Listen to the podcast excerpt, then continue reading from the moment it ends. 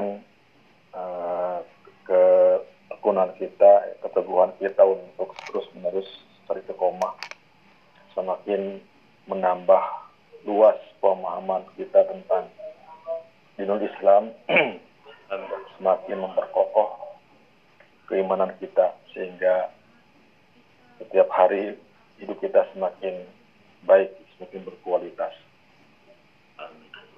Amin. Baik pada malam ini kita akan bahas mulai dari ayat 40 42 ya. Anur. Summa fauna ankum. Bismillahirrahmanirrahim. Summa fauna ankum min ba'di zalika la'allakum tashkurun. Summa kemudian afauna kami aku menghapus atau memaafkan. Tafsir uh, di dalam tafsir-tafsir uh, di, di, diterjemahkan dengan mahauna. Mahauna baku kami atau aku kata Allah menghapus dosa kalian. Dalam hal ini dosa yang berkaitan dengan uh, mereka menyembah patung anak sapi ya. Al-afu itu artinya atau afullah jalla wa'za ini maksud dengan maaf dari Allah Subhanahu wa taala itu adalah uh, Allah menghapus atau menghilangkan dosa hambanya.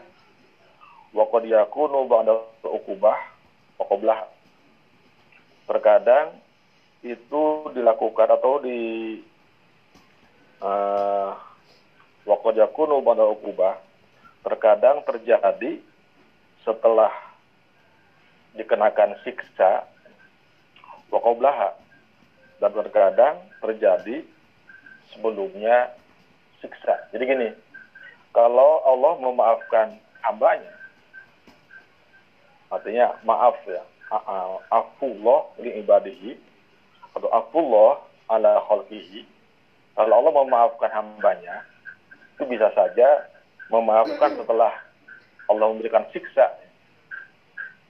Atau Allah memaafkan hambanya, memaafkan hambanya sebelum Allah memberikan siksa. Jadi dua kemungkinan, dua kemungkinan. Jadi di sini eh, kalau misalnya uh, afallah wa ibadah, Allah memaafkan hambanya, itu bisa terjadi dua kemungkinan. Bisa Allah memaafkan setelah menimpakan azab, atau bisa uh, memaafkannya sebelum Allah menimpakan azab kepadanya. Itu apa? Afullah. Beda dengan gufron, dengan magfirah, dengan pengampunan. Kalau magfirah itu layakunu mahu ukubatun al-batata. Al-batata. Maghfirah itu ampunan Allah yang sama sekali tidak disertai dengan siksa. Jadi kalau Allah mengampuni dosa seseorang, maka Allah sama sekali tidak memberikan, uh, tidak menimpakan siksa. Oleh karena itu, uh, yang harus kita lakukan adalah istighfar atau meminta ampun, minta ampun. Jadi kepada Allah itu kita diwajibkan untuk istighfar meminta memohon ampun kepada Allah atau memohon ampunan atas segala dosa yang kita lakukan. Bukan minta maaf kepada Allah. Iya Pak Marius. Kalau kita minta maaf kepada Allah, itu seolah-olah kita, ya Allah maafkan. Meskipun aku disiksa dulu. Kan nggak mungkin. Gitu. Seolah-olah begitu. Jadi kalau kita mohon ampun kepada Allah, ya Allah ampuni saya, jangan sama sekali, ya Allah jangan sampai aku ditimpa siksamu itu makfirah atau ampunan istighfar memohon ampunan itu bedanya tetapi kalau manusia itu aturannya adalah saling memaafkan bukan saling mengampuni. Kenapa? Dalam dosa kepada manusia itu seolah-olah Allah orang yang terzolimi untuk menuntut, uh, tidak merampas hak hambanya untuk uh, memberikan sanksi, memberikan balasan. Jadi kalau saling memaafkan, kalau seseorang saling memaafkan, itu berarti bisa terjadi setelah dia mengambil haknya, ya, setelah mengambil balas, setelah melakukan pembalasan. Misalnya dalam hal uh, apa uh, kezoliman, misalnya mencuri ya, mencuri barangnya, seperti zolimi baik harga diri maupun harta ya, atau jiwa.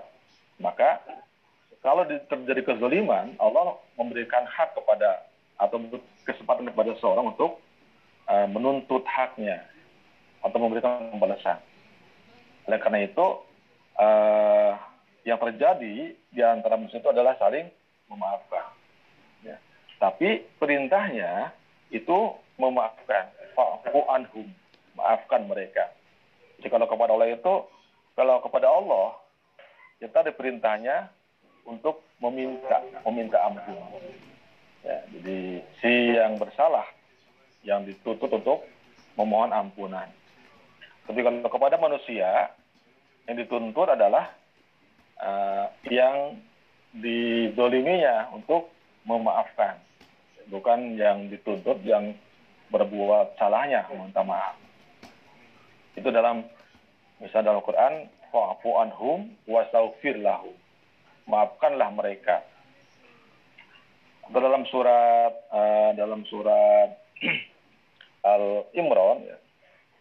Di sana ada ayat dalam ayat 104 wal afina 'anil nas wal afina 'anil nas yaitu orang-orang yang memaafkan kesalahan manusia.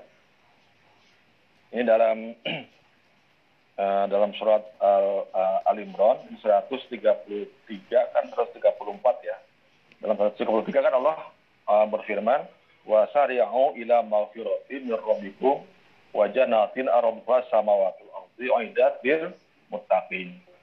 Hendaklah kamu bergegas kepada Tuhanmu dan kepada uh, maghfirah Allah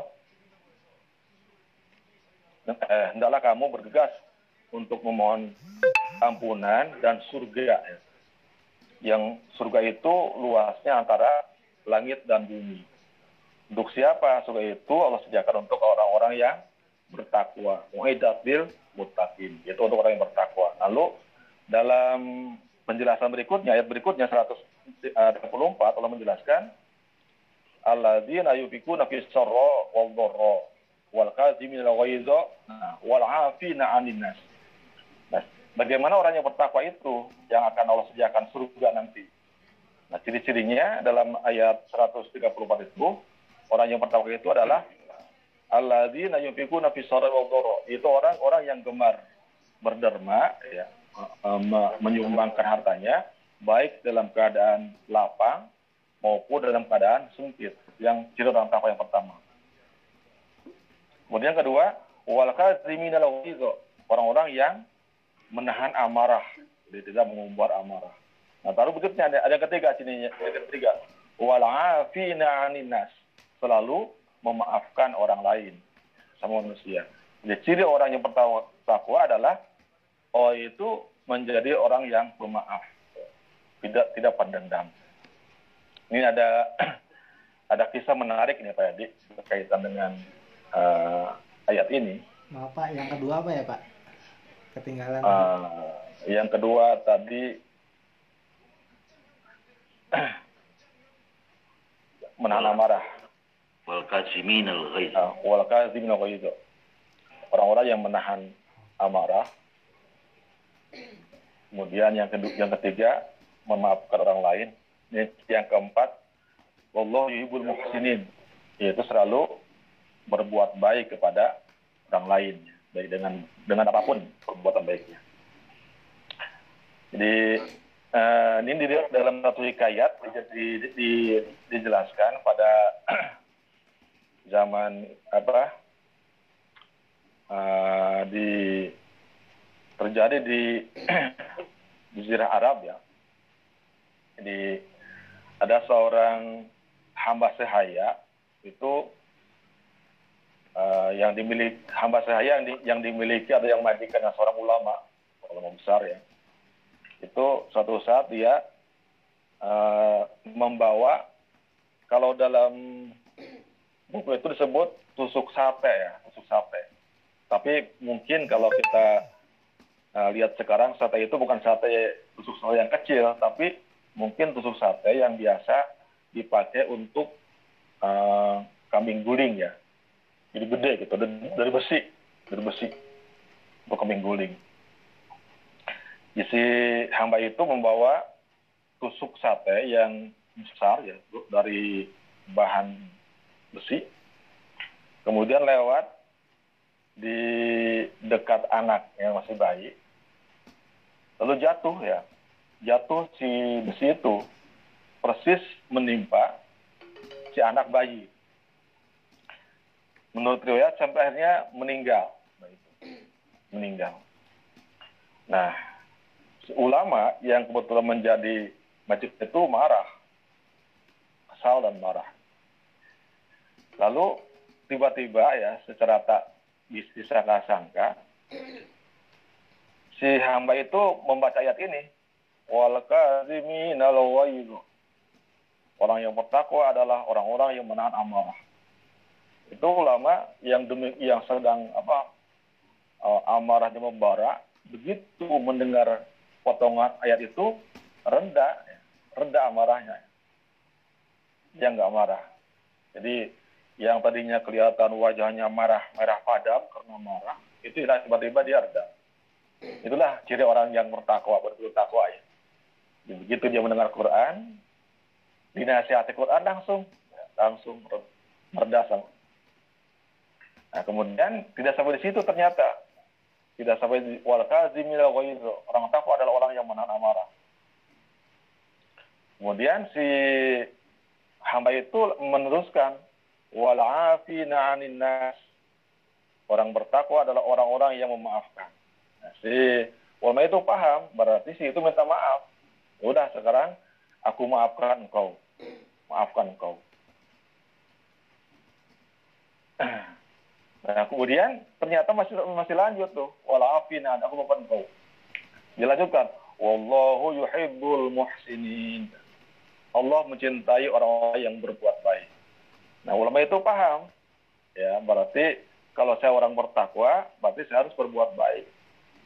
Lang langsung saja kata ulama itu, udah sekarang kamu merdeka, usah merdekakan. Jadi untuk menasehati itu orang yang hatinya mulia nggak perlu panjang-panjang pokoknya ya yang habis dengan sepatah kalimat dengan sepatah kata itu sudah cukup. Kalau diucapkan dengan hati yang tulus kemudian yang menerimanya juga hatinya bersih selesai ya. Ini jadi kaitannya dengan uh, kesalahan sama manusia maka yang Allah tuntut adalah saling memaafkan. Memaafkan ya. Bukan meminta sebetulnya. Tapi memang kalau memaafkan itu uh, sifat terpuji, maka minta maaf juga termasuk sifat terpuji. Makanya dalam kaitannya dengan uh, peristiwa apa dengan kejadian misalnya Kistos, kan ada tiga ya uh, kemungkinan hukumnya. Kemungkinan apa namanya sanksi. Yang pertama adalah kisos atau apa namanya uh, kiwad ya hukum mati. Jadi hutang nyawa dibayar nyawa. Cukup khusus.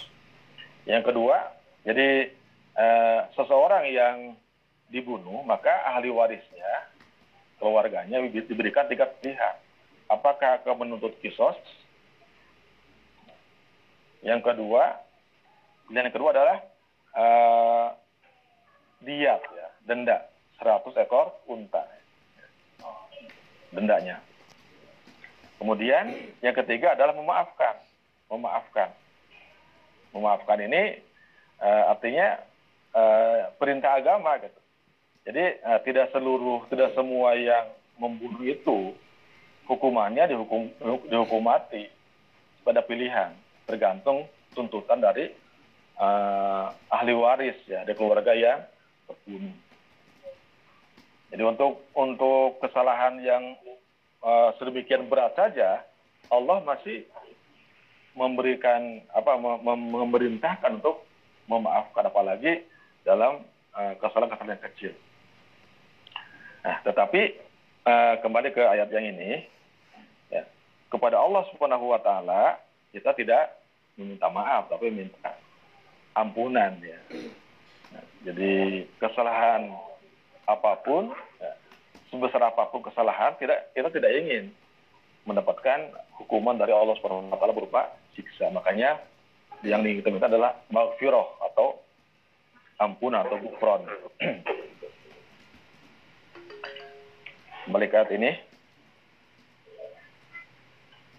Summa ankum, kemudian aku maafkan, aku, aku hapus ankum dari mereka, dari Bani Israel, eh, dari kalian ya, dari kalian Bani Israel yang termasuk para penyembah patung anak sapi yang dibuat oleh Samiri ya.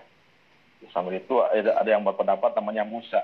Kalau dalam tafsir Sawi itu namanya Musa, Musa Samiri.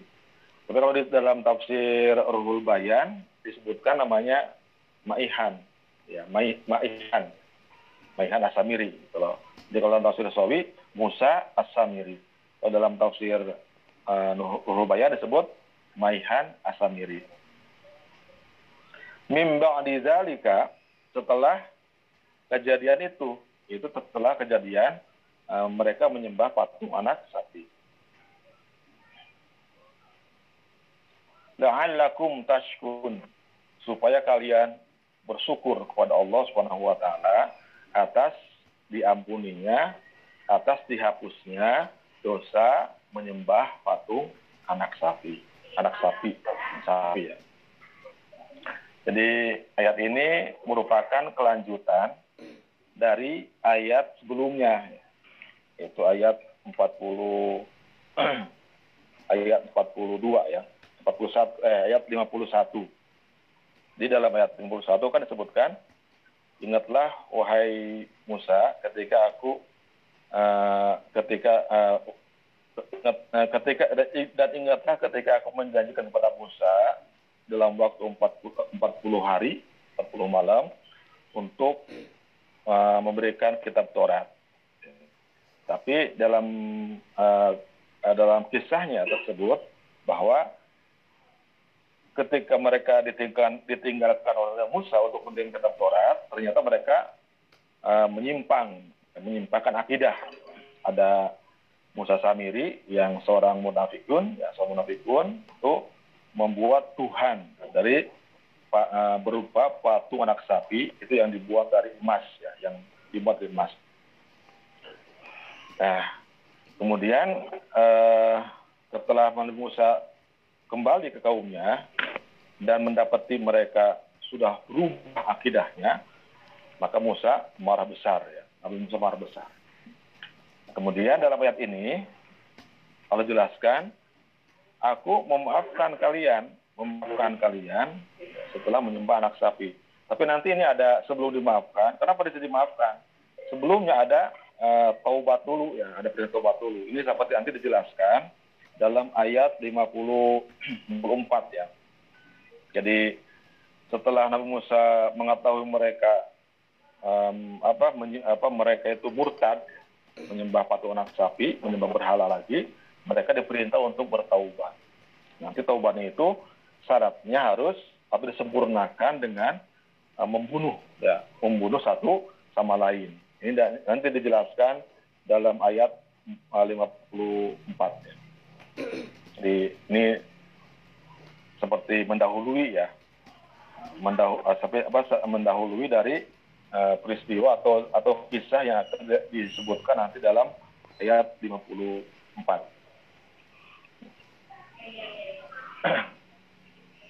la'allakum tashkurun. Semoga kalian supaya kalian bersyukur ya, bersyukur atas dihapusnya dosa-dosa kalian. ya, syukur ya. Bersyukur bersyukur itu eh, menurut ulama apa sih syukur ya? Syukur menurut bahasa itu adalah penampakan atau eh, apa? Ya penampakan sesuatu. Jadi kalau syukur itu artinya jelas, jelas atau uh, tampak jelas, bisa dilihat atau jelas uh, tampak uh, bisa dilihat dengan jelas itu syukur mana asalnya. Nah, kalau syukur nikmat berarti kita menampakkan efek dari nikmat baik dengan sikap, perkataan maupun perbuatan. Itu syukur nikmat artinya.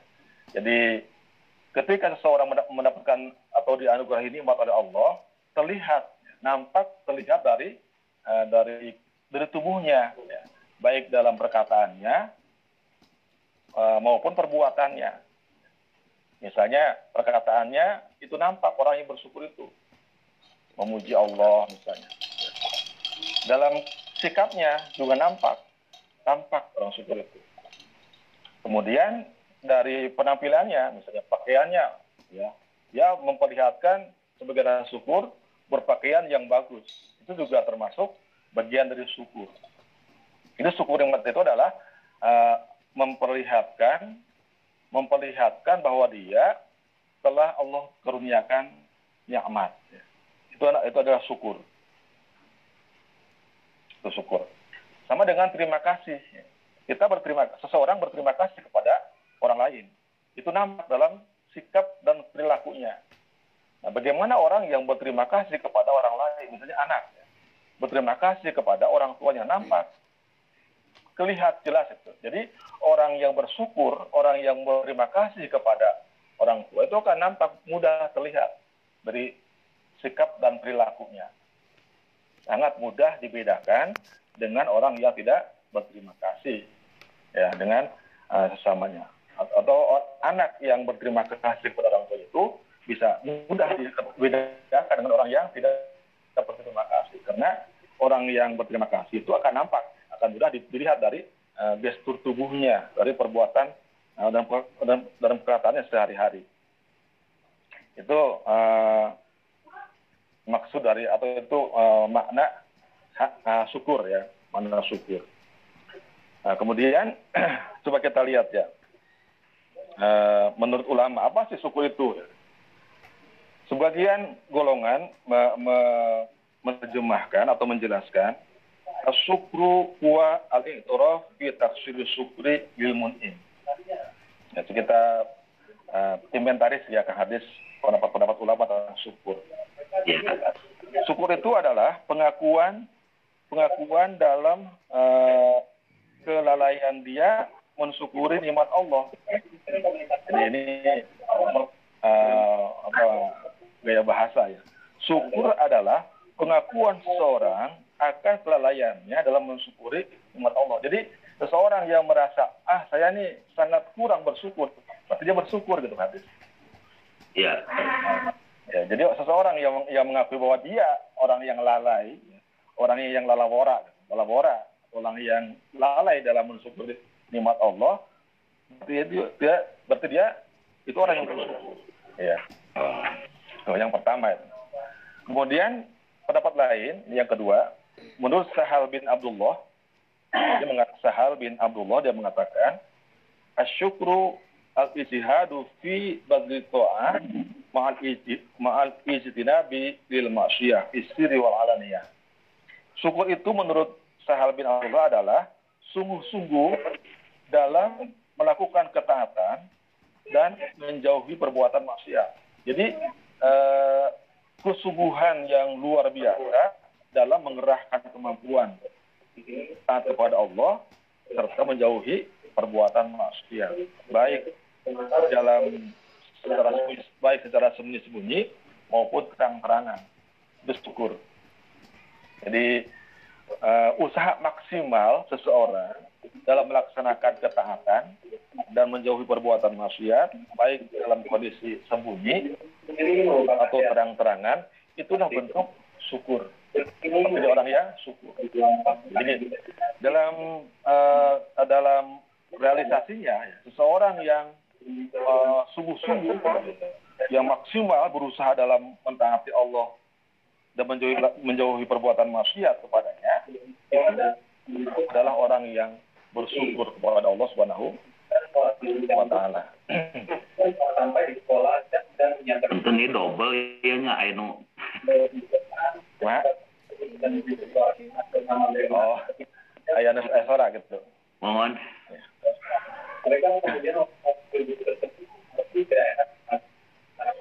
Yang ketiga, ini menurut Al-Junaidi.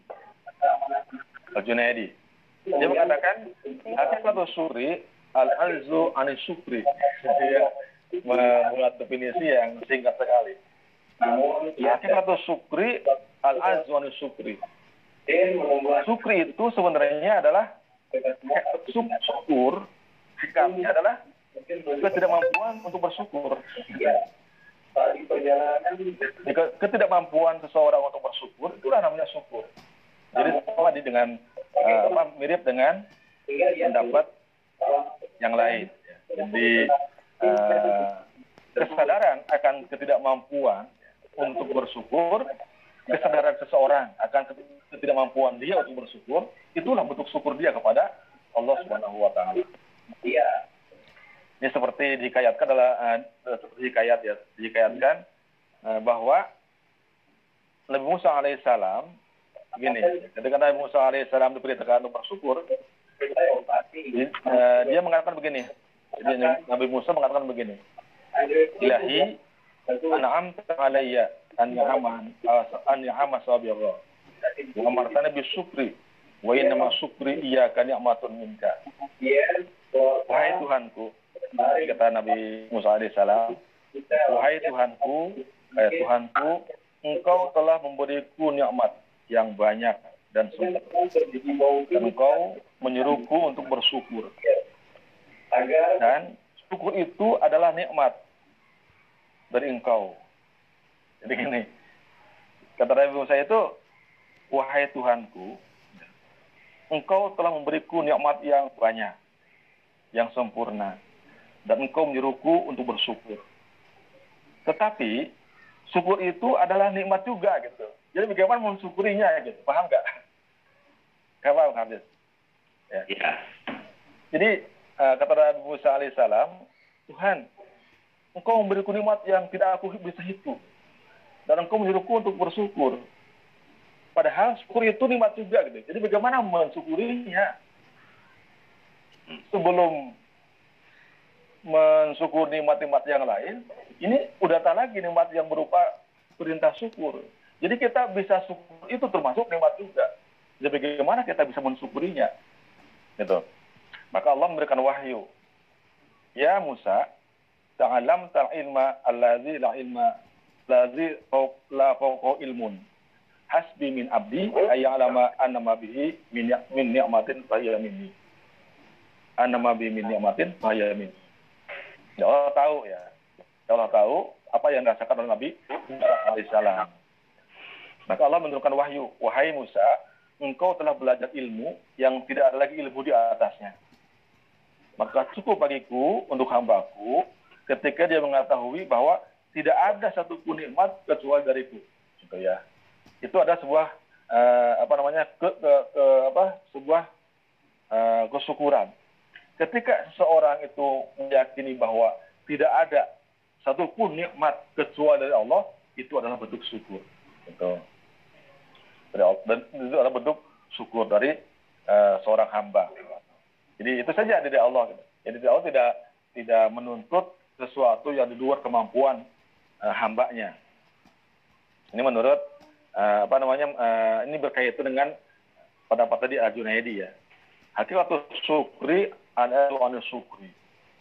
Hakikat syukur adalah ketidakmampuan untuk bersyukur. Kemudian yang keempat, pendapat Asyibli. Menurut Asyibli, syukur adalah atawadu'u wal muhafazatu ala hasanat wa mukhalafatu syahwat. Wa watru ta'at wa muraqatul jabal ardi wa samawat. Menurut Asyibli, yang dinamakan syukur adalah yaitu sikap rendah hati. Ya. rendah hati, dan tetap menjaga perbuatan baik, menghindari syahwat, mengerahkan kemampuan untuk untuk untuk taat kepada Allah dan selalu merokobah membersamai Allah yang Maha Gagah. Itu adalah syukur. Jadi menurut Asyibli itu syukur itu satu unsurnya. Memiliki hati yang rendah atau rendah hati, sikap yang rendah hati. Yang kedua, selalu menjaga perbuatan-perbuatan baik. Yang ketiga, menghindari syahwat, dorongan syahwat, nafsu atau nafsu syahwat. Yang ketiga, mengerahkan kemampuan dalam melaksanakan taat. Yang keempat, hati terus murokobah, waspada. Jadi murokobah itu artinya hati kita selalu merasa bersama-sama Allah Subhanahu wa taala. Itulah bentuk syukur. Ya, syukur ya. Nah, seorangnya menurut Asyibli, syukur itu adalah sikap tawadu, rendah hati, menjaga Perbuatan kebaikan, menghindari nafsu syahwat, mengerahkan kemampuan dalam mentaati Allah dan merasa selalu merasa bersama-sama Allah Subhanahu wa taala. Kemudian terakhir menurut Zunun al-Misri. Zunun al-Misri. Dia mengatakan syukru liman fawqaka bil ta'ah wali nazirika bil mukafa'ah waliman dunaka bil ihsan wa ifdal. Menurut Zunun al-Misri, yang dinamakan syukur adalah bagi orang yang di atas kamu, engkau taat. Bagi orang yang di atas, kamu taat. Yang sebaya, itu sama-sama, saling menghargai. Dan bagi orang yang lebih rendah, kamu bersikap baik. Ya, bersikap baik atau uh, memuliakan. Itu adalah syukur terhadap pihak-pihak yang di atas, kau taat. Sama itu uh, derajat ya. Allah, Rasulullah, ulama, itu kan di atas derajat. Tetapi, taati mereka. Yang sebaya sama kita, saling menghargai. Nah kepada orang-orang yang lebih rendah, lebih yang di bawah, itu bersikap baik, sopan santun. Itu adalah bentuk syukur. Nah inilah beberapa uh, ibarat atau argumen atau beberapa apa, pendapat ulama yang berkaitan dengan hakikat syukur. Nah kemudian pembagiannya kalau di dalam tafsir uh, Ar-Razi kemudian tafsir Khazin itu syukur itu ada tiga tiga tiga. Pertama syukur dengan hati, yang kedua syukur dengan lisan, yang ketiga syukur dengan anggota badan. Ini menurut uh, pengarang kita atau Fakhrudin Ar-Razi dengan Al-Udin Al-Baghdadi ya. Kalau Ar-Razi itu Fakhrudin Ar-Razi dalam tafsir uh, Mafatul Gaib ya Ar-Razi, kemudian Imam Al-Udin Al-Baghdadi itu dalam tafsir Khazin. Ini pembagiannya pertama syukur dengan hati yaitu keyakinan berkeyakinan dalam hati meyakini bahwa semua kenikmatan datang dari Allah Subhanahu wa taala. Itu dengan hati. Kemudian berazam di dalam hati untuk selalu memuji Allah. Di satu itu punya keyakinan bahwa setiap kenikmatan datang dari Allah. Kemudian dorongan, ada dorongan untuk selalu memuji Allah atas uh, limpahan nikmatnya. Itu, itu syukur dengan hati. Kemudian kalau syukur dengan dengan lisan, ini bukan Pak Walis tadi masih dalam, dalam, masih yang pertama. Masih dalam hati. Kalau dengan lisan itu berarti kita uh, artinya kita selalu memuji Allah. Jadi kalau do, a, a, kalau kemauan ya azam, kemauan, niat itu masih syukur dengan hati. Ini wajib hukumnya. Tapi kalau sudah direalisasikan, lidah kita selalu memuji-muji Allah ya. Memuji-muji Allah selalu zikir memuji Allah itu uh, apa namanya di, apa syukur dengan lidah dengan lisan. Nah kemudian syukur dengan anggota badan itu adalah dengan perbuatan ibadah. Atau perbuatan uh, perbuatan-perbuatan yang sesuai dengan perintah-perintah Allah. Itu dengan uh, anggota badan.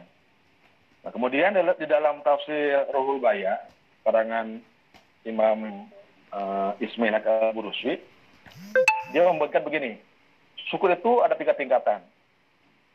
Yang pertama, syukur dengan lisan. Ini langsung menurut dia ada dengan lisan yang pertama.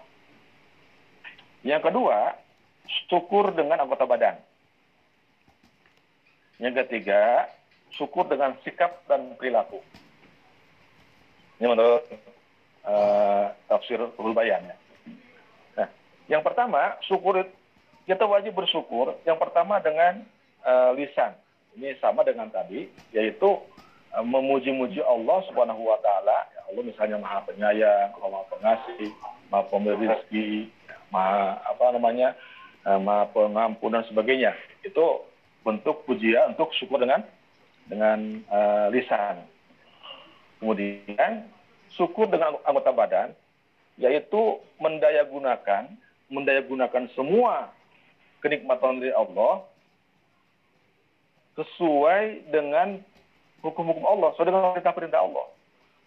Jadi uh, memanfaatkan atau mendayagu atau mema memanfaatkan atau mem me apa, menggunakan semua kenikmatan yang Allah berikan itu sesuai dengan perintah dan larangannya. Tidak pernah dia menggunakan nikmat Allah untuk perbuatan yang menentang Allah. Gitu. Atau tidak menggunakan nikmat Allah untuk berbuat maksiat. Jadi eh, semua nikmat Allah, semua nikmat yang Allah berikan itu digunakan untuk hal-hal yang eh, apa namanya diperintah oleh Allah Subhanahu wa taala. Untuk misal ibadah, nikmat semua untuk beribadah, tidak untuk berbuat maksiat. Ini syukur dengan perbuatan ya anggota badan.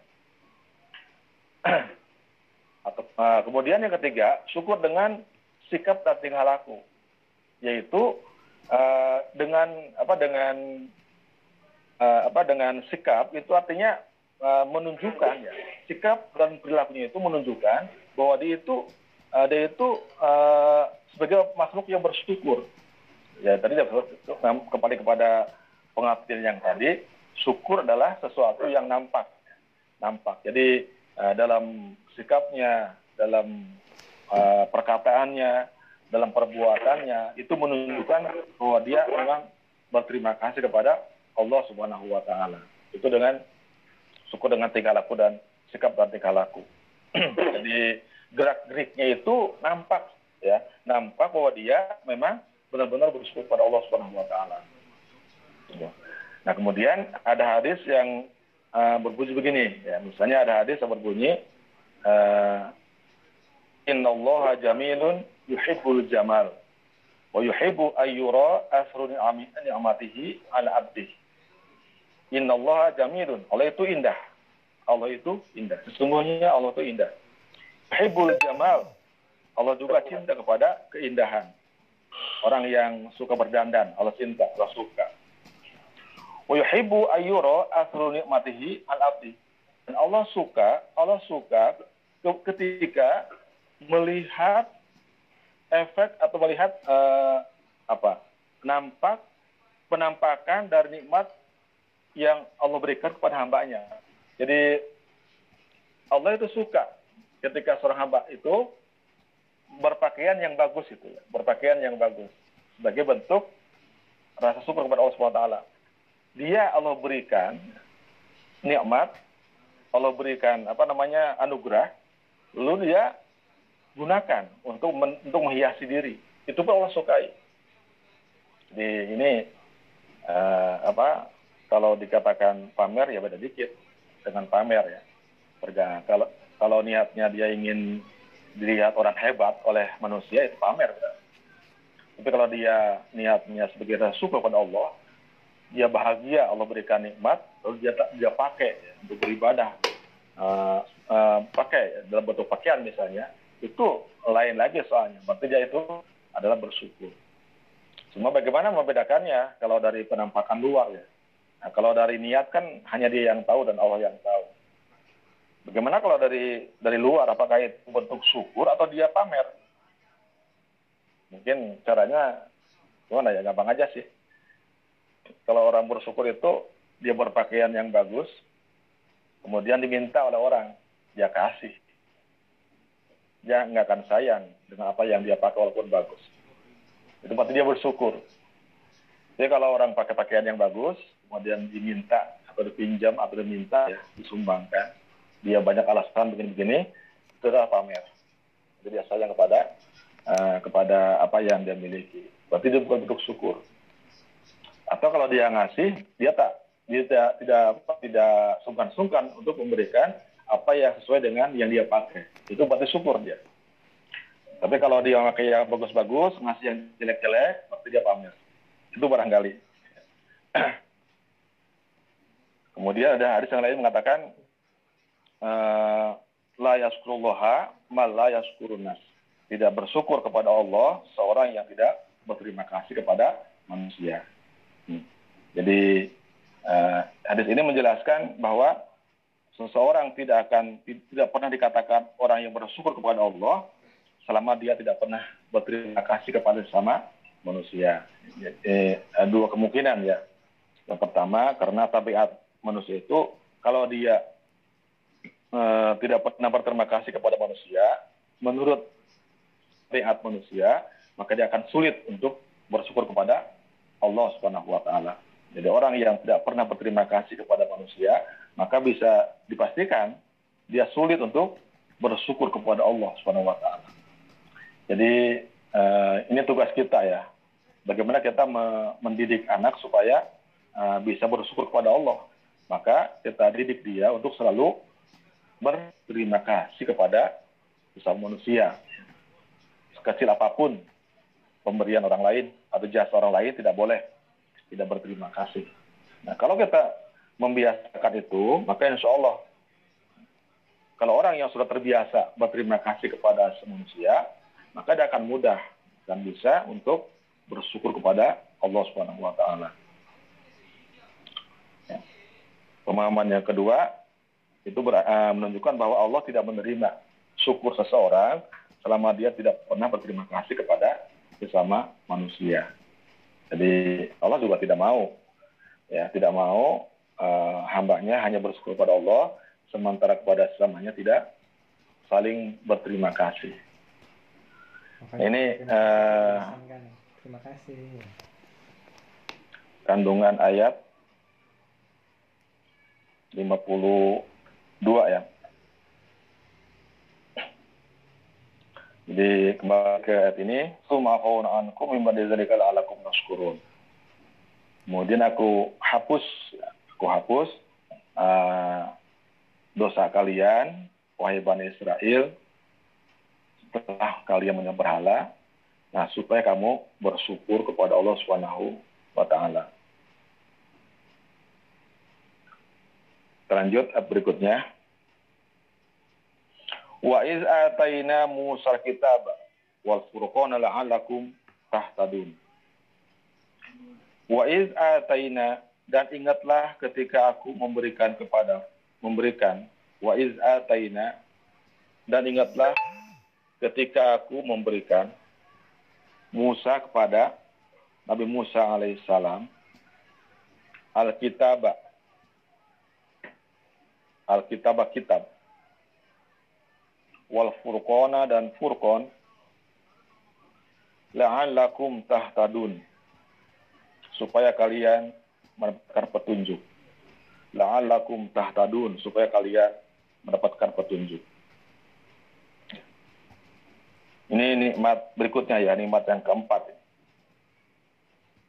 Jadi nikmat pertama kan uh, uh, ada sepuluh ya yang pertama, nikmat yang pertama itu yang sudah kita lewati yaitu Allah menyelamatkan Bani Israel. Ada 10 nikmat yang Allah berikan kepada Bani Israel secara khusus. 10. Yang pertama, Allah selamatkan mereka dari penjajahan atau kezoliman uh, Fir'aun dan kaumnya. Nikmat yang kedua, Allah membelah laut untuk mereka, untuk bisa mereka lewati. Nikmat yang ketiga, yang tadi ayat 52 ya. Allah menghapus dosa-dosa mereka. ya. Dosa-dosa mereka yaitu dosa menyembah patung anak sapi. Kemudian ini yang, ke, yang keempat, ini bentuk nikmat yang keempat, yaitu Allah memberikan kitab, ya. memberikan uh, kitab Taurat.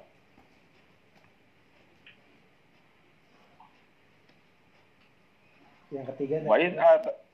Kenapa? Yang ketiga. Yang ketiga tadi Allah menghapus dosa mereka atau memaafkan ya, menghapus atau memaafkan dosa mereka atau dosa berupa menyembah patung sapi. Ya. Jadi ini dengan nikmat nikmat Allah yang ke yang keempat ya yang diberikan kepada Bani Israel. Ingatlah ketika aku memberikan kepada Musa Alkitab Alkitab. Ya, walaupun ini diturun, diturunkan kepada Nabi Musa, tapi nikmatnya bukan hanya untuk Nabi Musa. Ya, tapi untuk semua umatnya juga. Nah, karena uh, kitab yang diberikan kepada Nabi Musa itu tidak hanya untuk dimanfaatkan atau untuk kebaikan khusus Nabi Musa saja, tapi juga untuk umatnya juga. Makanya uh, walaupun kitab ini di sini disebutkan diturun uh, diberikan kepada Nabi Musa, tapi kenikmatannya itu berlaku untuk uh, seluruh atau kitab ini berlaku untuk seluruh umatnya. Karena ini harus di, diamalkan oleh seluruh umatnya. Nah, ingatlah ketika aku memberikan kepada Musa Alkitab Alkitab. Nah kalau dimaksud kitab ini ulama ahli tafsir sepakat bahwa yang dimaksud dengan Alkitab di sini adalah kitab Taurat. Jadi kitab Taurat. Jadi ingatlah ketika aku memberikan kepada Musa yaitu kitab Taurat. Ini yang bagaimana uh, cara Allah menurunkan kitab Taurat yaitu ini dijelaskan dalam ayat 51 ya. Uh, ayat 50 ya 51 ya. Ini yang kemarin kita bahas, eh, yang minggu lalu kita bahas, yaitu Allah sengaja manggil ya, dengan manggil Nabi Musa alaihissalam ke suatu tempat yang namanya Gunung Turisina ya. Lalu Allah memberikan kitab Taurat. Nah kemudian Al-Furqan, Allah memberikan kitab Taurat dan Furqan. Berbeda dengan dengan kata Alkitab. Kalau Alkitab di sini itu ulama seluruhnya sepakat bahwa maksudnya adalah kitab Taurat yang Allah berikan yang Allah berikan kepada Nabi Musa alaihissalam. Nah, tetapi yang dimaksud Furqan itu lama uh, berbeda pendapat ya. Apa yang dimaksud Furqan di sini? Menurut Imam Ar-Razi, uh, Furqan di sini memungkinkan uh, ada tiga kemungkinan, tiga, tiga alternatif. Yang pertama, ayakuna wa Taurat. Memungkinkan bahwa Furqan di sini yaitu Taurat juga gitu. Kitab Taurat juga. Jadi Allah telah memberikan kitab dan Furqan. Maksudnya Furqan di sini ya jenis Taurat juga. Jadi uh, disebutkan Furqan di sini itu sebagai taukidnya, sebagai taukid. Ya. Apa uh, Furqan eh, kitab Taurat disebut Furqan juga? Karena menurut uh, alasannya adalah Furqan eh, dinamakan Furqan karena Taurat itu adalah tufariku bainal haq wal batil. Karena kitab Taurat itu membedakan antara hak dan batil. Jadi seolah-olah begini, wa iz ataina Musa kitab wal furqan. Ingatlah ketika aku memberikan kepada Musa Alkitab yang kitab itu merupakan pembeda ya, membedakan antara hak dan batil. Jadi soal itu penjelasan, merupakan tafsir dari Alkitab. Jadi kalau kita begini, kalau ada yang nanya, aku telah memberikan Alkitab. Apa itu kitab? Itulah nah, kitab itu Al-Furqan. Itu maksudnya kitab yang membedakan antara hak dan batil. Karena di dalamnya terkandung ajaran-ajaran yang bisa dengannya berbeda ya. Ter- atau dengannya menjadi jelas mana yang hak, mana yang batil. Ini eh, mungkin yang pertama ya, tafsir yang pertama. Yang kedua, yang dimaksud furqan adalah ayakuna syai'an dakhiran fit Taurat. Memungkinkan sesuatu yang terkandung di dalam kitab Taurat. Jadi bukan bukan bukan kitabnya, tapi kandungannya gitu. Kandungannya yang terdapat di dalam kitab Taurat. Wal muradu minal furqan ma fi Taurat min bayanid din di anahu iza abana zaharul haq mutamayizan minal batil. Ya. Jadi yang dimaksud dengan furqan di sini adalah apa ses- uh, sesuatu yang terkandung di dalam kitab Taurat karena uh, di dalam kitab Taurat itu terda- terdapat penjelasan-penjelasan penjelasan-penjelasan tentang agama yang dengannya nampak jelas antara yang benar dan yang salah, antara hak dan batil. Gitu ya. Jadi yang dimaksud di sini, jadi bedanya dengan yang pertama tadi, kalau itu adalah kitabnya. Ya, kitabnya merupakan pembeda hak dan batil.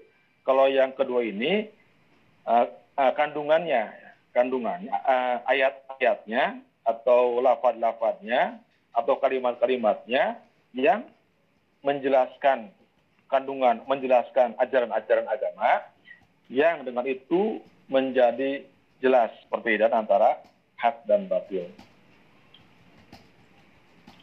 Ini pendapat yang kedua. Kemudian kemungkinan kemungkinan yang ketiga yang dimaksud furqan dalam ayat ini adalah ayakuna khorijan ni Taurat. Yaitu sesuatu yang di luar kitab Taurat. Ya, ayakuna khorijan khorijan an Taurat. Sesuatu yang di luar kitab Taurat. Jadi tidak ada kaitannya, bukan tidak kaitannya, tidak terdapat di dalam kitab Taurat, bukan kitab Taurat, bukan juga sesuatu yang terkandung dalam kitab Taurat. Jadi di luar, betul di luar kitab Taurat. Nah, lalu apa? Lalu apa tuh yang yang yang yang dimaksud dengan itu? Ini juga ada tiga kemungkinan. yang pertama, ayakun al muradu min furqan ma'ut ya Musa alaihi salam min ayati wal asha wa sairil ayat. Nah, yang dimaksud dengan furqan di sini adalah apa-apa yang Allah berikan kepada Nabi Musa alaihissalam berupa tangan, tangan yang uh, berwarna putih, yang, yang berkilau, kemudian tongkat yang bisa berubah jadi ular dan dan lain-lainnya. Itu furqan. Jadi uh, furqan itu adalah sesuatu atau mukjizat yang Allah berikan kepada Nabi Musa alaihissalam. Misalnya tangan-tangan tangan kanannya menjadi bercahaya. Jadi ketika Nabi Musa alaihissalam Allah suruh, coba uh, letakkan tanganmu di ketiak, letakkan. Coba lepaskan. Begitu dilepaskan, tangannya menjadi begitu bercahaya, ya. cahayanya menyilaukan. Itu adalah furqan.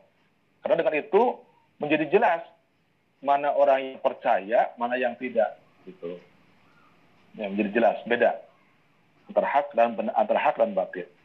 Atau contohnya misalnya eh, tongkat ya. Tongkat dipegang tongkat. Tongkat itu kalau dilepas menjadi ular. Itu adalah furqan. Karena dengan itu menjadi terbagi ya, umat Nabi Musa alaihissalam.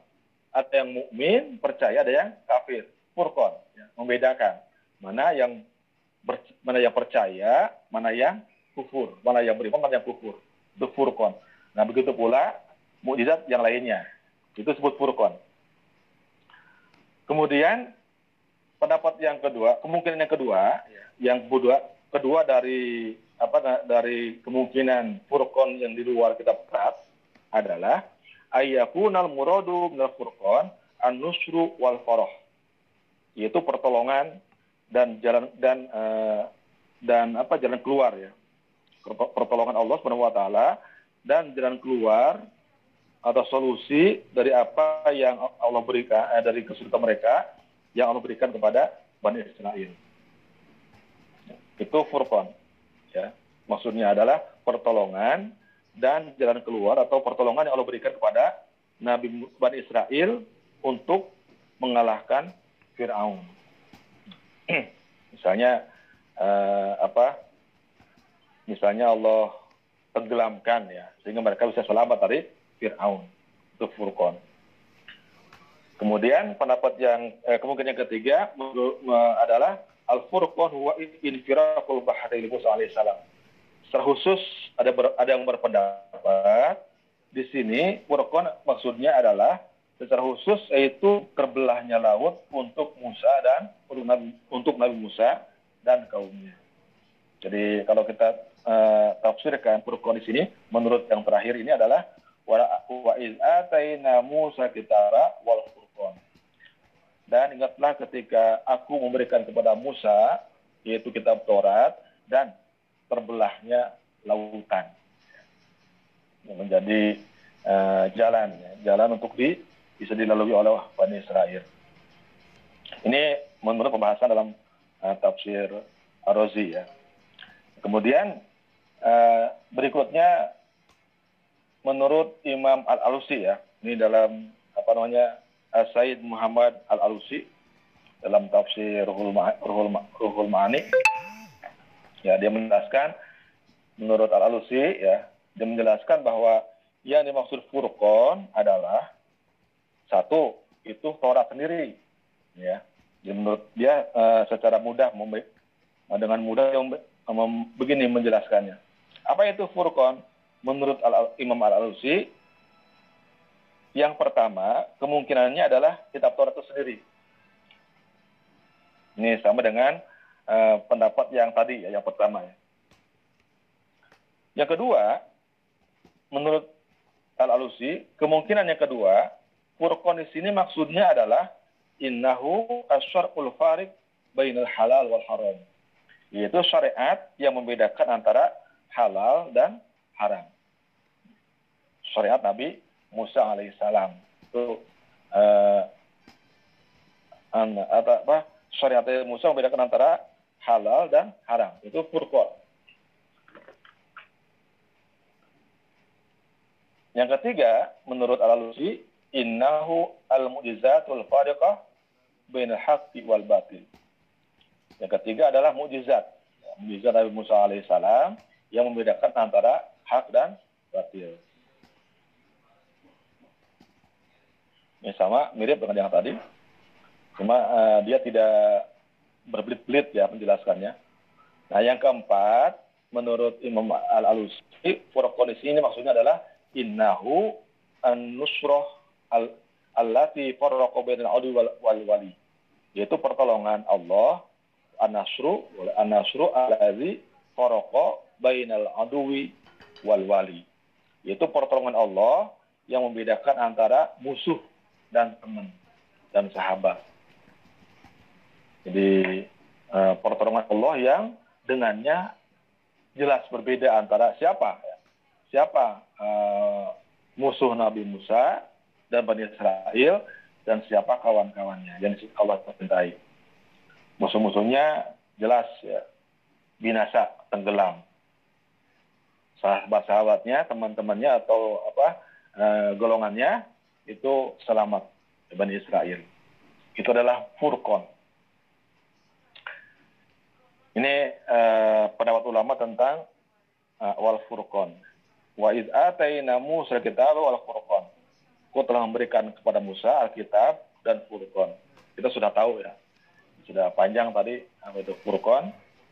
La'allakum tahtadun semoga atau supaya kalian mendapatkan petunjuk petunjuk dari kitab Taurat dan Furqan terutama dari kitab Taurat ya. petunjuk dari kitab Taurat itu dengan cara membaca bagaimana bisa mendapatkan petunjuk dari kitab Taurat caranya membaca kemudian memahami merenungkan baru bisa menjadi petunjuk sehingga bisa diamalkan tanpa dibaca tanpa dipahami tanpa direnungi tidak bisa mendapatkan petunjuk dari kitab Torah. Begitu pula barangkali ya. Begitu pula dengan kitab Al-Quran. bagaimana Quran supaya menjadi petunjuk di hidup kita. Cara yang tadi itu membaca, memahami, merenungkan. Nah, kita kan sekarang kitab suci Al-Qur'an. Al-Qur'an. Jadi bagaimana kita bisa menjadikan Quran sebagai petunjuk pedoman hidup, sebagai pedoman dalam hidup kita, maka tidak bisa tidak bisa tidak harus bisa membaca, harus memahami, merenungkan, kemudian belajar mengamalkan. Nah, karena kalau misalnya eh, dibaca, dipahami, kemudian direnungkan, diamalkan, nanti akan bertambah, akan bertambah petunjuknya. Jadi, uh, insya Allah ini usaha kita, walaupun kecil ya, kecil itu kan artinya uh, sembuh sekali ya Pak Marius. Jadi Quran itu ada 6.666 ayat ya menurut ulama. Kalau kita hanya seminggu dua tiga ayat, berarti kan kecil ya dibanding dengan jumlah ayat. Tapi ini mudah-mudahan ya dengan kerja keras dengan uh, semangat yang besar, insya Allah ini bisa menjadi uh, sesuatu yang besar dalam hidup kita. Amin. Jadi dengan dengan uh, upaya ini mudah-mudahan mudah-mudahan kita betul-betul bisa menjadikan Quran sebagai petunjuk dalam hidup kita. Amin ya Allah ya Amin. Alamin.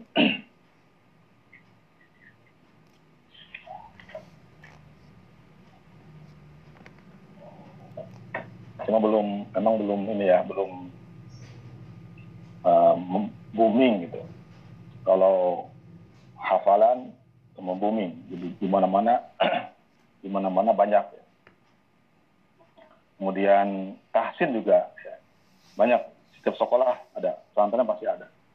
Tapi yang konsen kepada kajian tafsir itu masih jarang. Kita bisa absen dah ya. Pengalaman saya jangankan di sekolah. Pesantren pun tidak semua konsen tidak semua me, apa, mengambil bagian tafsir sebagai uh, kajian pokok.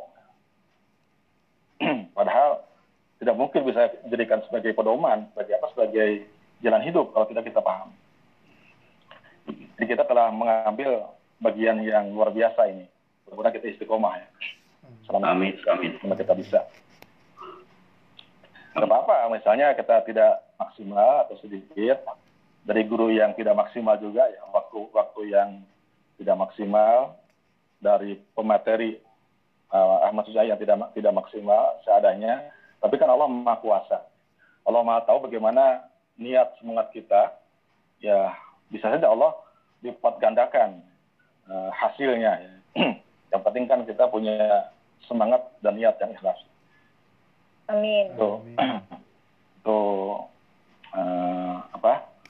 Ayat 53 ya. Jadi uh, saya juga sama sih uh, yang yang dimiliki adalah semangat ya semangat yang membara.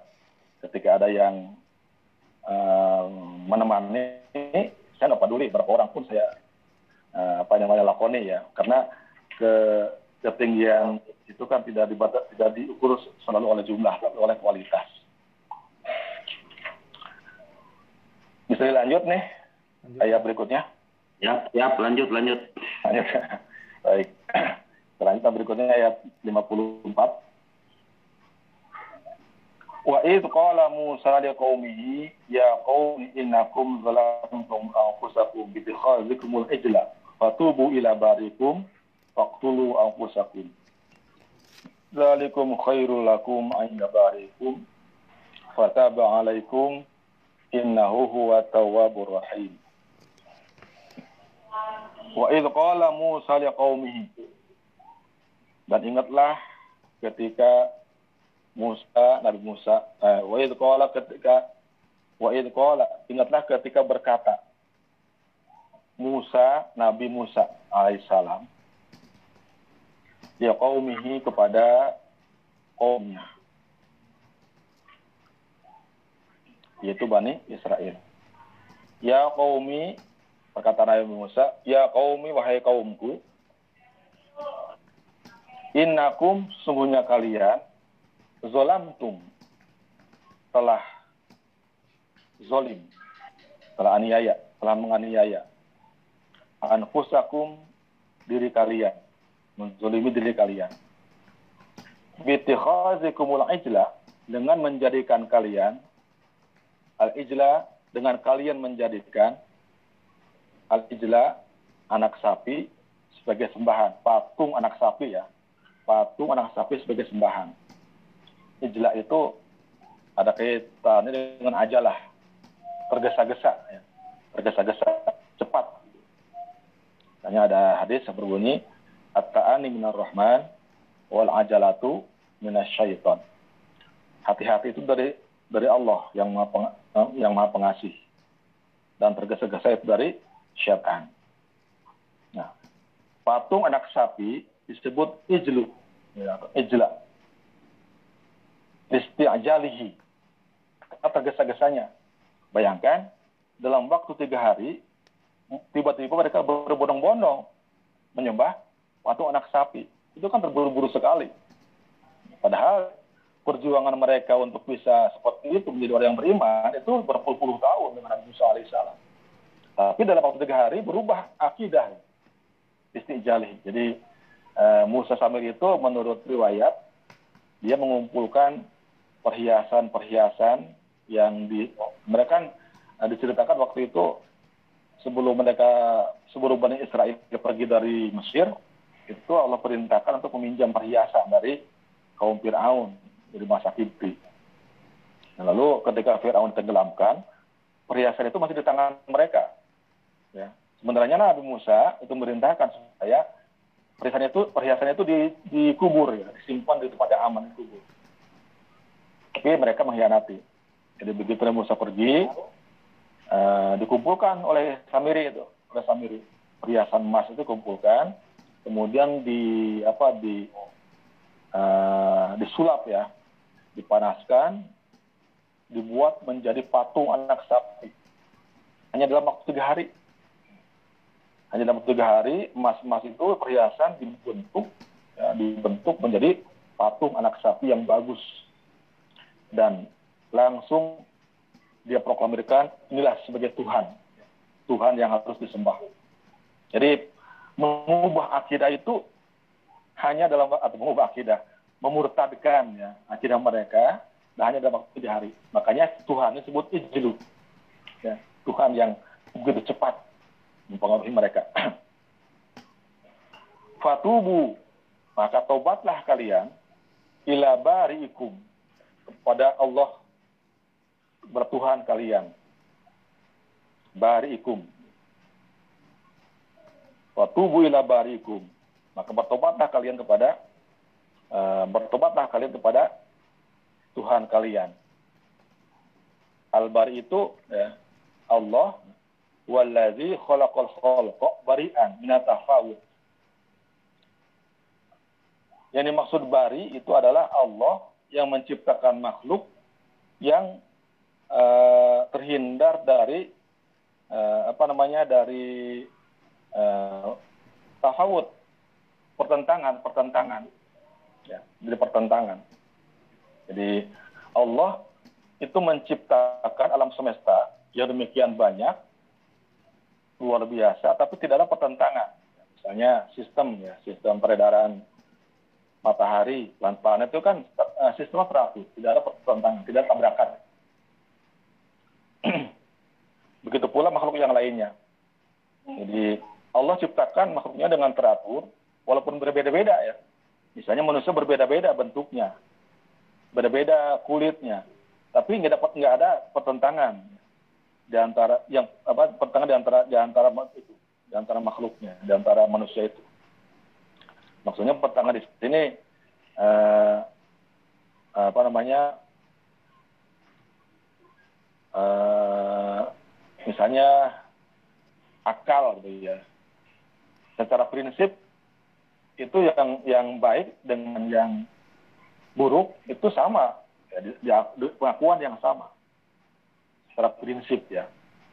Jadi secara naluriah manusia bisa membedakan mana yang baik dan yang buruk terlepas apa warna kulitnya, apa suku dan keturunannya. Nah, Allah yang menciptakan alam semesta makhluknya yang bermacam-macam tapi tidak ada pertentangan, tidak ada uh, apa namanya itu saling uh, berbenturan itu namanya al-bari Di sini eh, apa disebut Allah khusus namanya barikum. Tidak Allah. Ini mengingatkan bahwa mereka itu bisa hidup itu karena kekuasaan Allah Subhanahu wa taala. Sama kuasa. Fakturu anfusakum. Maka bunuhlah diri kalian. Jadi kita jelaskan maksudnya apa. Waktulu anfusakum maka bunuh diri kalian. Zalikum khairul lakum. Yang demikian itu khairun lebih baik. Lakum buat kalian. Inda barikum. Menurut Tuhan kalian. Yaitu Allah. Fataba alaikum. Maka Allah maha penerima tobat kepada kalian. Fataba. Maka Allah maha menerima tobat. Alaikum atas kalian. Innahu sesungguhnya Allah huwa dialah at-tawwab yang maha penerima tobat, ar-rahim dan maha penyayang. Innahu sesungguhnya Allah huwa dialah at-tawwab yang maha penerima tobat, eh, maha penerima tobat, ar-rahim dan maha penyayang. Ini eh, ayat ini yang keempat yang ke-54 merupakan uh, nikmat yang kelima ya. Islam ana hadzal in'am al khamis. Ini uh, nikmat yang kelima yang Allah berikan kepada Bani Israel, yaitu berupa pengampunan. Itu ampunan. Ampu Allah mengampuni mereka ya, setelah bertaubat. Nih, ini berkaitan Uh, ini berkaitan dengan ayat sebelumnya ya. Jadi tadi di, saya jelaskan di ayat 52. Summa fauna ankum min ba'di zalika la'allakum tashkurun. Di ayat 52. Summa fauna zalika la'allakum tashkurun. Kemudian aku kemudian aku menghapus dari kalian dosa-dosa uh, kalian. Nah, ini jadi sebelum sebelum masuk ke hikayat atau kisah di ayat 52 ini dulu harus urutan urutan apa urutan kisahnya ya diceritakan bahwa menurut riwayat ya, menurut kisah bahwa Nabi Musa alaihissalam ketika dia turun dari Gunung Tur ya setelah menerima kitab Taurat dia uh, mendapati kaumnya sudah murtad ya, sudah murtad menyembah patung anak sapi. Dan itu hampir semuanya dari seluruhan kaum Bani Israel yang benar-benar tidak menyembah, tidak ikut menyembah berhala anak sapi itu hanya 12 ribu, 12 ribu orang. Waktu mereka uh, kabur dari Mesir, kemudian menyeberangi laut, itu kan jumlahnya 625 ribu ya, 625 ribu orang.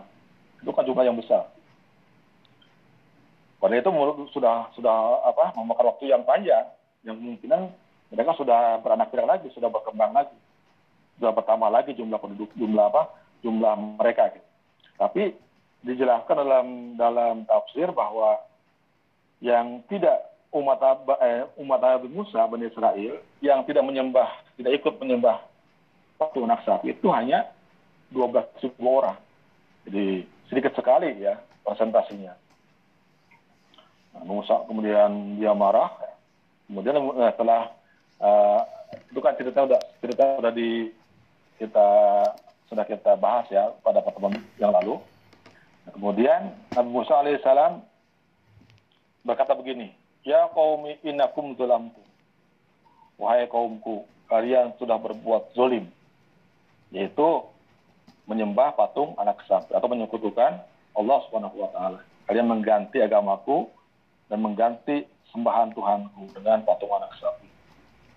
Kemudian uh, Bani Israel bertanya, nah, lalu sekarang bagaimana? Bagaimana kita? Ya. ya jadi innakum zalamtum anfusakum bidkhalatum ijla. Kalian telah berbuat zulim kepada diri kalian dengan menjadikan patung anak sapi sebagai sembahan. Kemudian Bani Israel mengatakan, jawab, lalu bagaimana kata Musa? Ya Musa.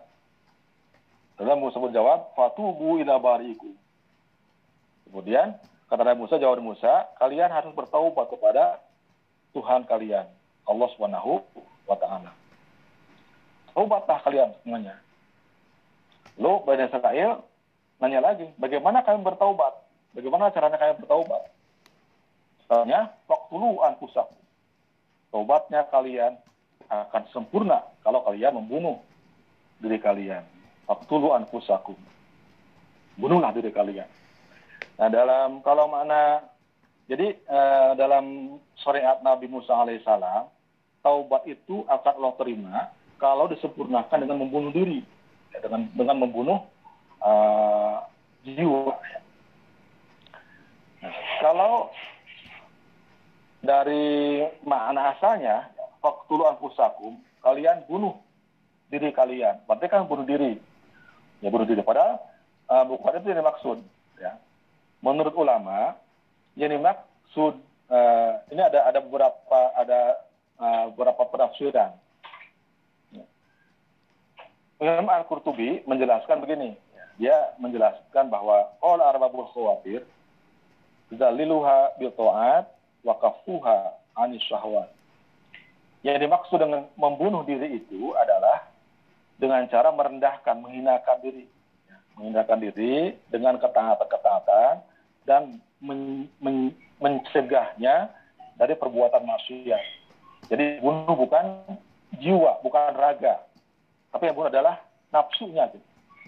Yang maksud dipaksa untuk taat kepada Allah dan dipaksa untuk mencegah segala kemauan nafsu. Ini penafsiran yang pertama ya. Menurut dia bukan bukan membunuh dalam arti apa namanya me, apa membunuh jiwa ya. Mematikan bukan, mematikan jiwa bukan. Tapi mematikan nafsu. Ini yang pertama. Tapi menurut pendapat yang sahih, ya kaul yang sahih, ini disepakati oleh semua ulama tafsir,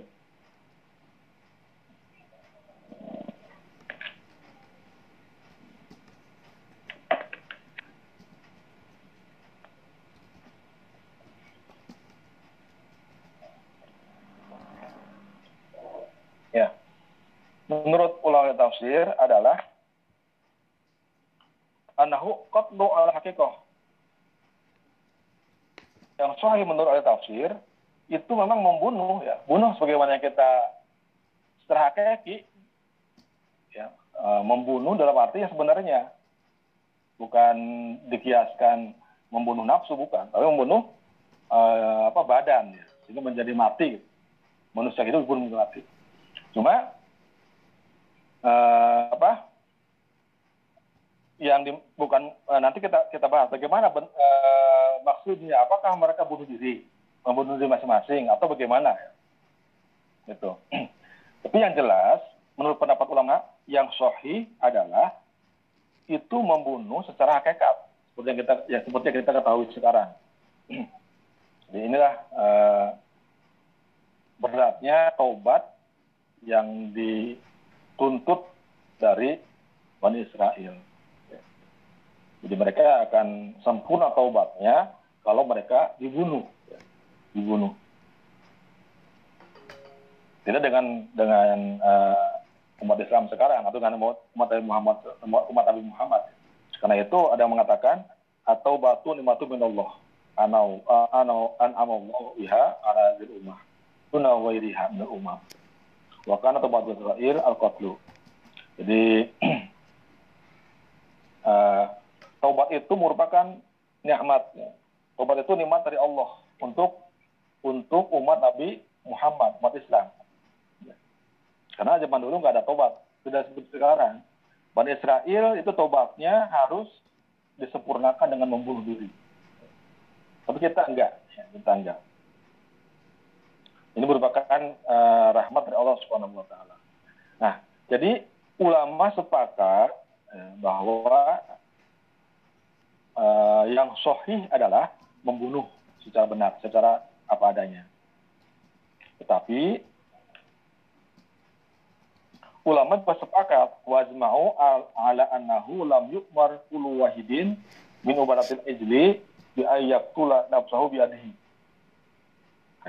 Tetapi mereka juga sepakat bahwa mereka tidak diperintah untuk membunuh diri masing-masing. Jadi yang dimaksud di sini faktulu anfusakum menurut ulama itu bukan berarti mereka membunuh diri masing-masing. Atau dengan bahasa mudahnya mereka bunuh diri ya membunuh diri. Tapi yang dimaksud adalah mereka membunuh yang lainnya gitu. Satu sama lain saling membunuh gitu. Membunuh satu sama lain jadi uh, faktulu uktulu anfusakum maksudnya adalah uh, biayakula ba'duhum ba'dun. Maksudnya hendaklah saling membunuh yang bertaubat saling membunuh satu dengan yang lainnya. Ya, yang lainnya. Ini seperti dalam ayat yang lain ya surat An-Nisa kan ada ayat berbunyi wala taqtulu anfusakum. Janganlah kalian membunuh diri kalian. Maksudnya jangan membunuh uh, sesama muslim. Ya. Karena sesama muslim itu seperti kajasadil wahid. Seperti satu jasad, satu apa satu jasad ya. membunuh saudara saudara saudara sesama muslim sama dengan membunuh diri sendiri atau dalam surat al-hujurat ayat 11 Allah berfirman wala talmizu anfusakum wala talmizu anfusakum janganlah kalian mencela dirimu sendiri janganlah kalian mencela dirimu sendiri maksudnya jangan mencela sama muslim sama mukmin ya, karena tadi itu al-mu'min, al-mu'min lainnya kal jasal wahid. Jadi yang maksud dengan dalam ayat ini, faktulu anfusakum, maka bunuhlah, bunuhlah uh, satu sama lain di antara kalian. Nah kemudian, jadi di sini yang diperintahkan orang-orang yang menyembah berhala, anak sapi, kemudian mereka bertaubat, dan mereka harus saling membunuh, gitu, satu sama lain. Nah, bagaimana teknisnya? Ya, bagaimana uh, apa namanya jalan ceritanya? Di sini ada beberapa pendapat yang ulama. Yang pertama, teknisnya atau caranya adalah ayuqala amru kulli wahidin illa kataibin bayakula ba'du ba'don. Jadi mereka itu saling membunuh, ya, membunuh. Nah, bagaimana caranya? Jadi yang pertama gini, menurut ulama, yang pertama jadi dipisahkan. Siapa yang yang apa namanya terlibat dalam penyembahan, jadi keburukan. Kemudian yang tidak bisa dipisahkan. Nah, ada caranya ya. Yang pertama itu uh, mereka jadi orang yang yang menyembah anak yang apa melakukan apa orang yang murtad menyembah anak itu setelah dipisahkan itu mereka dibariskan jadi diriskan dua baris gitu ya ke sana, saling berhadapan-hadapan. Nah, itulah saat mereka berhadapan saling membunuh. Jadi yang yang dan ini berhadapan, ini membunuh. Ya itu cara yang pertama. Kemudian ada yang ber, berpendapat yang kedua yaitu orang-orang yang tidak menyembah berhala anak sapi itulah yang membunuh uh, mereka yang menyembah anak sapi, yang menyembah beranak sapi. Jadi uh, tadi ketika Nabi Musa alaihissalam berangkat ke Gunung Turisina untuk menerima kata kan membawa membawa apa? Membawa uh, Bani Israel sebanyak 70 orang. 70 orang. Nah, itulah yang melakukan eksekusi ya, pada atau pembunuh kepada orang-orang yang bertaubat. Mereka dikumpulkan dikumpulkan di satu tempat di lapangan dalam keadaan duduk, ya, duduk, kemudian menyesal ya, bersedih dan menyesal atas perbuatannya, lalu siap untuk dieksekusi, dibunuh. Menurut menurut riwayat, nah, keluarlah ya, orang-orang yang yang apa orang-orang yang uh, tidak menyembah itu keluar menghampiri dengan membawa uh, ada mengatakan pedang ya, bawa pedang, ada mengatakan membawa botol. Allah alam ya. Jadi lima botol kemudian uh, mereka berbaris maka di jadi di, dieksekusi di situ. Tapi ada perjanjian ya. Ada perjanjian. Jadi tidak boleh tidak boleh uh, menghindar apalagi melawan. Barang siapa yang uh, menjulurkan sorban dalam arti menolak ya kemudian atau yang memelototi ya si eksekutor atau bisa menggunakan dengan tangan dan kaki, maka mereka dilaknat dan tobatnya tidak diterima. Jadi mereka yang tobat betul pasrah, ya, ya itu kan hanya syariat ya. Jadi dipedang atau dipukul, ya mungkin saja pukulannya tidak terlalu, misalnya tidak terlalu kuat, tapi Allah kan maha kuasa untuk mematikan. Itu yang pendapat yang kedua. Jadi yang melakukan pem- pembunuhnya itu bukan si pelaku, bukan orang yang berdosa yang bertaubat, tapi orang yang tidak ber, tidak beribadah, ya, yang tidak beribadah kepada uh, patung anak sapi. Itu dalam sehari. Uh, kemudian gini, ketika mereka akan melakukan eksekusi ya, membunuh setiap pelaku uh, apa pelaku penyembahan itu, mereka protes, mereka keberatan ya, tak tega gitu. Karena di antara mereka itu ada ya ada keluarganya, mungkin ada saudara, ada orang tua, ada anak. Maka mereka uh, mengatakan, ya Musta, kami tidak bisa melakukan ini. Kami tidak tega melihat mereka ya, membunuh saudara kami.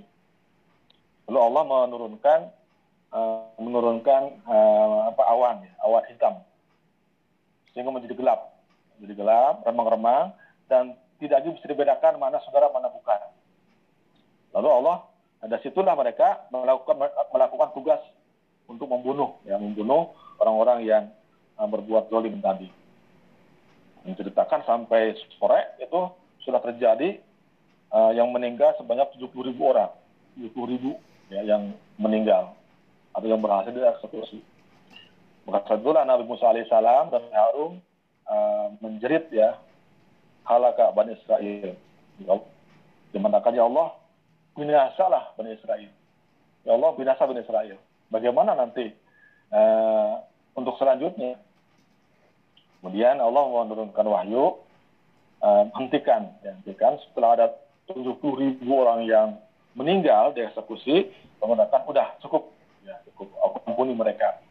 Nah, yang sudah meninggal itu dihukumi mati syahid. Kemudian yang tidak meninggal, yang masih hidup, itu Allah ampuni uh, dosanya. Inilah yang dimaksud dengan uh, apa uh, apa disebut dengan nikmat yang kelima ya, berupa pengampunan dosa dari Allah Subhanahu wa taala. Ini pendapat yang kedua ya. Jadi yang melakukannya adalah orang-orang yang bersih, ya, orang-orang yang tetap lurus imannya. Kemudian uh, pendapat yang ketiga seperti kita ketahui bahwa di antara Bani Israel ada yang terlibat menyembah patung naksa, ada yang tidak. Nah, yang tidak pun terbagi dua gitu. Ya, yang tidak Bani Israel yang tidak menyembah patung naksa itu terbagi dua. Ada yang tidak menyembah tapi melarang, mencegah. Ya, mereka amar ma'ruf nahi munkar. Mereka tidak menyembah dan mereka berusaha untuk mencegah. Itu golongan yang pertama dari yang tidak menyembah. Golongan yang kedua, mereka tidak menyembah, juga tidak melarang. Diam saja gitu. Ya, diam saja. Ya, jadi orang-orang uh, atau Bani Israel yang tidak menyembah, yang tidak ikut menyembah anak sapi itu uh, terbagi dua. Ada yang tidak menyembah, tapi mencegah. Ya, berusaha untuk mencegah. Yang kedua, ada yang tidak menyembah, tapi diam. Membiarkan saudara-saudaranya menyembah patung anak Nah, inilah yang pendapat yang ketiga mengatakan orang-orang uh, yang menjadi eksekutor, ya, yang membunuh orang-orang uh, Bani Israel yang bertaubat, itulah orang-orang yang tidak menyembah tapi berdiam diri. Gitu.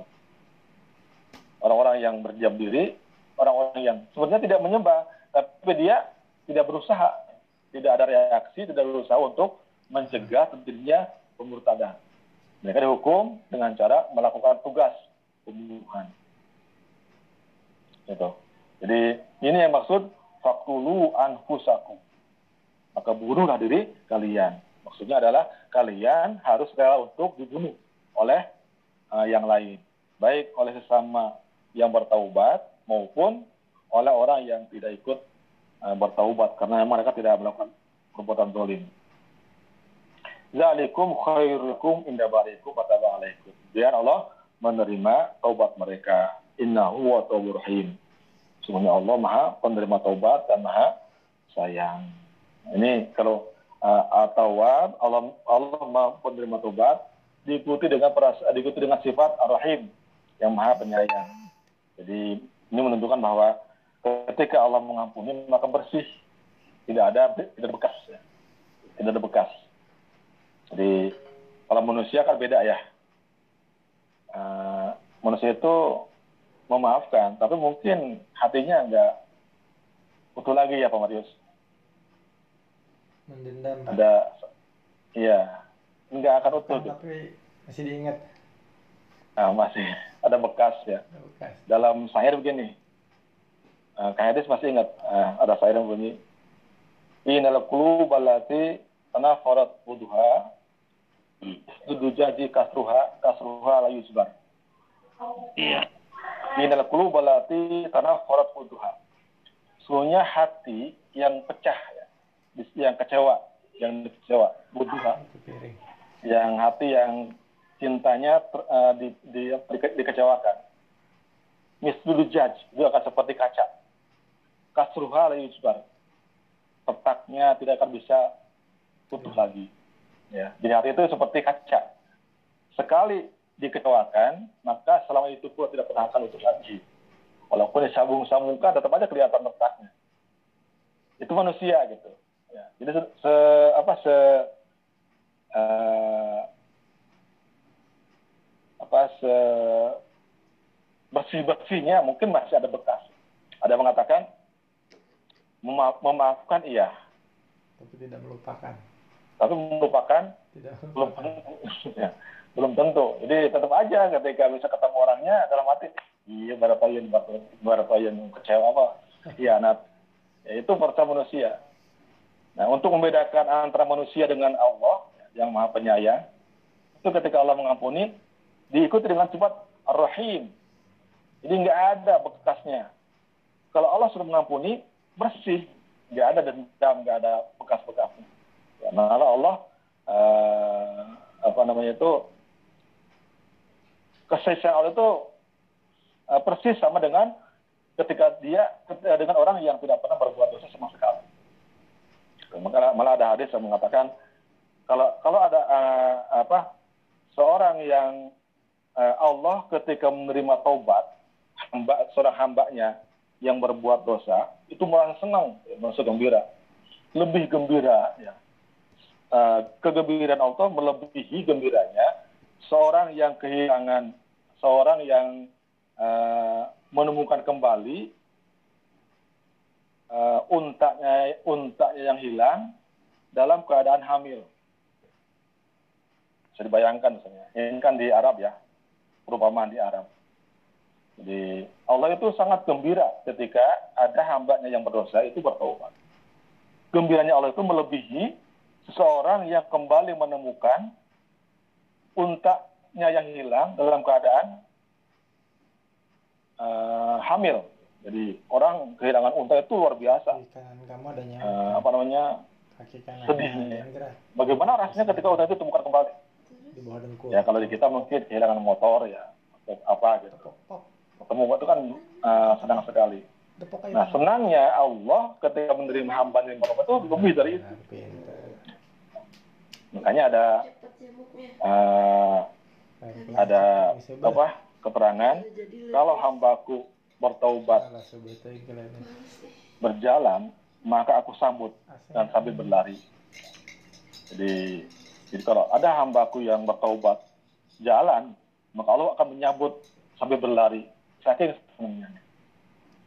Ketika seorang hamba mendekat kepada Allah eh, se- sejengkal, aku mendekatnya sehasta.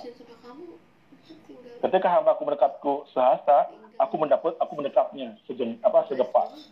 Jadi eh, apa namanya sambutan Allah akan selalu lebih dari apa yang dilakukan oleh manusia.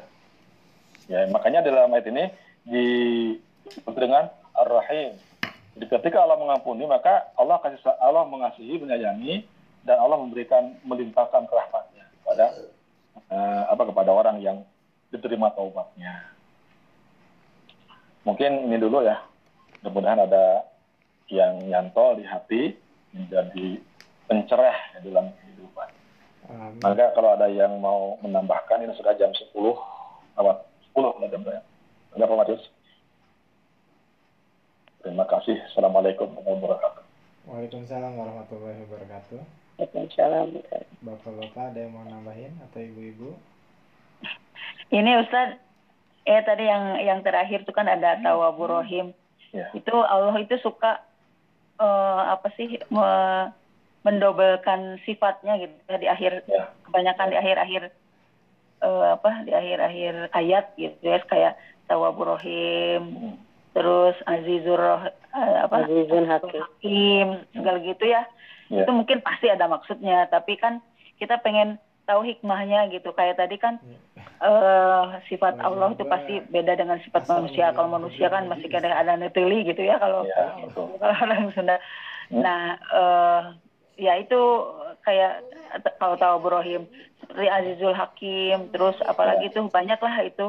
Ya, Nah, ya. itu mungkin ya Betul. ada makna-maknanya. Ya. Ya, untuk itu untuk membedakan. Ini kan eh, misalnya kalau Abu Rahim, Allah mengampuni tapi juga tidak hanya mengampuni, menimpakan rahmatnya. Azizun Hakim.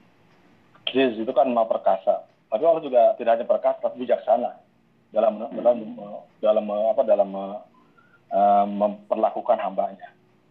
Di itu untuk bahkan hikmahnya itu untuk eh, apa me- menjelaskan bahwa apa yang Allah lakukan meskipun ada kemiripan dengan apa yang eh, manusia lakukan itu tetap berbeda. Seperti eh, memaafkan. Kita juga manusia juga bisa memaafkan. Tapi memaafkannya manusia ya nggak mungkin sama dengan memaafkannya Allah Subhanahu wa taala.